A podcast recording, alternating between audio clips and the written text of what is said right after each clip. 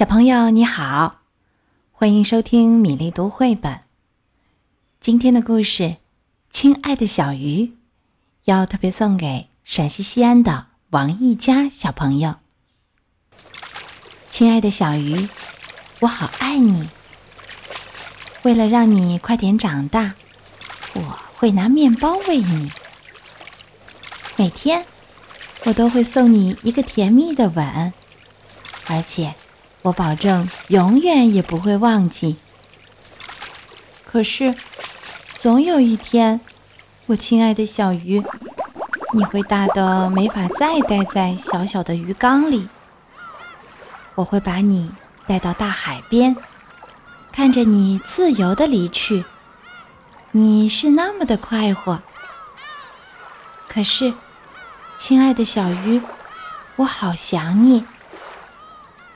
我会一整天在这等你，看你会不会游回来。我会整夜在这等你，看你会不会回到我的视线里。哦，我会把我唯一的帽子扔进大海，看你会不会把它带回来。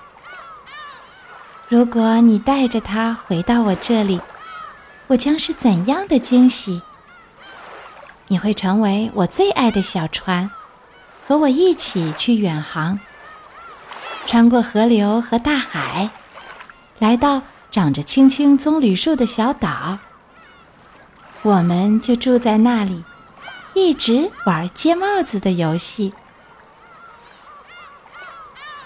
我明白你对我的爱，我给了你自由，你却还是愿意回到我这里。